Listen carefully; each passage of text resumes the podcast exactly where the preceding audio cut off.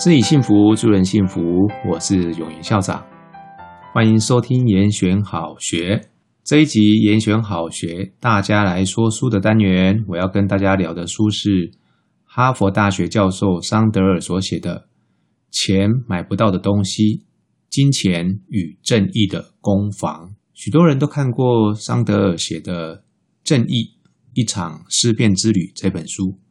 或者是从网络上去看过他在哈佛大学所开的这门课程。桑德尔是当代美国最具影响力的公共知识分子之一啊。他在哈佛讲授的通识课程，以一则则的道德困境的个案，引导学生思考怎么做才正确，成为哈佛大学有史以来最受欢迎的课程之一。今天我要推荐的这本书《钱买不到的东西》。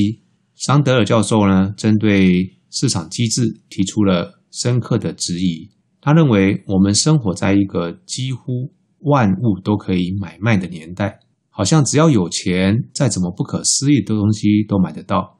比方说，三十年前，没有人会认为囚犯只要付费就可以升等住进好的牢房。在加州的圣塔安娜监狱里面的囚犯。听说啊，可以用每晚九十美元的代价换到一间干净的单人牢房。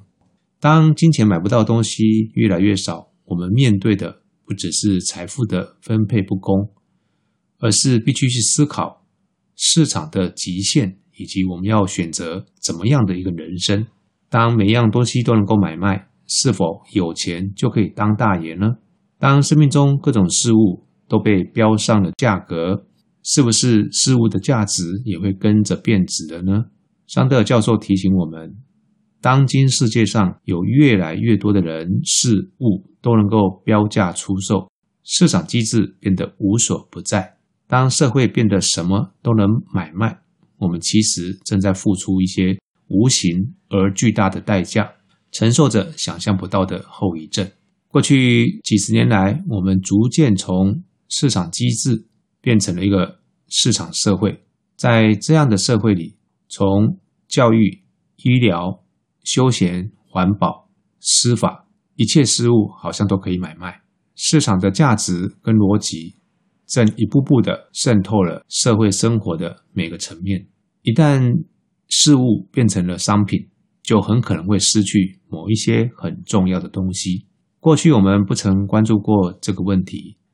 但也许这些逐渐失去的东西呢，正是建构一个美好社会所不可或缺的元素。桑德教授提醒我们，应该要思考：世界上有什么东西是无论如何都不应该用钱来交易的？我们也必须决定，应该以什么样的价值来管理社会以及公民生活的各个领域。当今的市场机制已经跟道德脱钩了。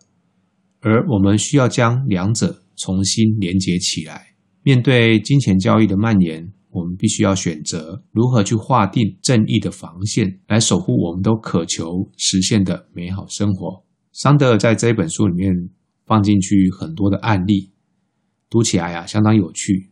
我建议各位可以读到一半的时候，把书本合起来，好好的去思考一下自己对那些案例的想法。比方说，作者他谈到了啊，所谓排队的机制，在人类的文明社会里啊，排队代表一种信任跟维持秩序的一个潜规则。很多排队的行为呢，其实啊并没有法律明定啊一定要怎么样，但是对于一般大众来说啊，我们大概都有一个观念，就是谁先到谁先服务。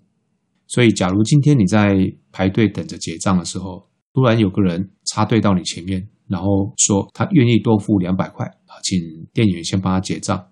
你认为后面的人会怎么想？如果这个是可以的话，那这个时候结账的顺序就被标上了价格，这样子公不公平？啊，我想会有不同的看法。但是类似像这样一个情况呢，已经悄悄的在我们的生活中以各种不同的方式在演变当中。桑德尔认为啊。如果我们放任市场的思维来全面占领了我们的公众生活，很有可能会产生两个严重的后果。第一个是不公平，第二个是腐化。什么是不公平呢？就是当万物都可以买卖的社会，也很可能会变成是一个穷人倒霉、富人吃香的社会。当金钱能买的东西越多，有钱人越有办法花钱了事。高速公路上，一个人开车，如果你不想塞在车阵里面的话，如果付钱就可以让你超捷径，改走共乘车道，这样子可不可以？当小孩子不想认真念书，家长替他捐一笔钱，就可以进去美国名校就读。你觉得这样公平吗？这个是桑德在书里面都有谈到的一些案例哈。那第二个严重的后果是会腐化。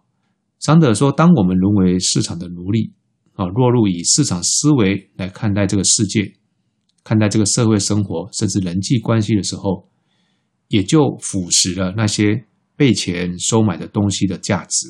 桑德在这一本书里面举了相当多的例子哈，反复的论述这两个观点。我这边举几个跟各位分享哈。第一个例子啊，像托儿所啊，对于太晚来接小孩的家长施予罚款。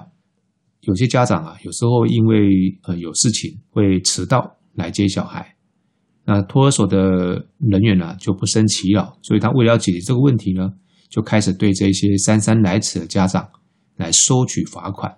那各位想想，结果如何呢？结果是迟到来接小孩的家长不减反增啊？为什么啊？因为付钱改变了这个原本的基准。以前呢，迟到家长会觉得不好意思，因为他给老师添了麻烦。但是开始罚款之后呢，家长认为啊，迟到接小孩是一种服务，而且他们也已经支付了这一项服务所发生的费用。第二个例子呢是买卖肾脏。肾脏呢，应不应该自由买卖？有的人赞成，有的人反对。赞成自由市场机制的人说，双方自由交易啊，而且未折损商品的价值，哦，就是这颗肾脏的价值。哦，但是反对的人说啊，穷人哦，因为经济问题来卖肾，他未必是完全自愿的，而且呢，卖肾很可能有一点贬低、物化那一些的穷人，把它视为一些的。备用零件的组合。再来第三个例子是募款的奖金啊，有一个实验呢，将一群的高中生分成三组，要他们挨家挨户去公益募款。那在出发之前呢，呃，这个计划主持人对这三组的学生发表了一篇简短的激励演说，告诉他们这个公益募款目标的重要性。那第一组的学生听完演说之后啊，就上路去募款。第二组跟第三组呢，在上路募款之前，他们还告诉他们，他们将一他们募款的金额，分别给予百分之一跟百分之十的奖金。结果各位猜猜看，是哪一组的募到最多钱呢？答案是第一组没有奖金的那一组募到最多。那各位好不好奇第二名是哪一组？第二名是可以得到百分之十奖金的第三组。原因是。钱已经将募款的公益基准给排挤掉了。最后跟各位分享的一个例子是血液的自由买卖。在美国主张血液呢可以自由买卖，但是英国呢则是鼓励要赞助捐血。实施的结果是美国的血库品质较差，血荒呢也比英国还严重。原因可能是出现在当你捐血成为买卖行为的时候呢。再也不是一个慷慨的义行了，那么市场呢，反而将捐血的人给逼走了。最后这边我再分享一个例子哈，听说美国很多的棒球场都把命名权卖给了企业，但是啊，我在书里面看到一个让我不可思议的事，连球员滑垒这个动作也被厂商拿来置入性行销。听说纽约人寿曾经跟美国大联盟的十支球队签了约。每一次球赛呢，只要有球员滑回本垒，当裁判高喊 “safe” 的时候，电视墙就会秀出纽约人寿的商标。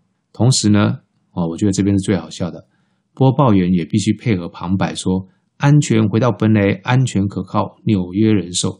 我想这个如果是真的话，那就太爆笑了。有一些人可能会觉得还蛮有梗的，但是对于许多棒球迷来说，可能觉得，呃，这样子很不行。桑特在书里面并没有针对他所举的每一个案例哈，提供所谓的标准答案。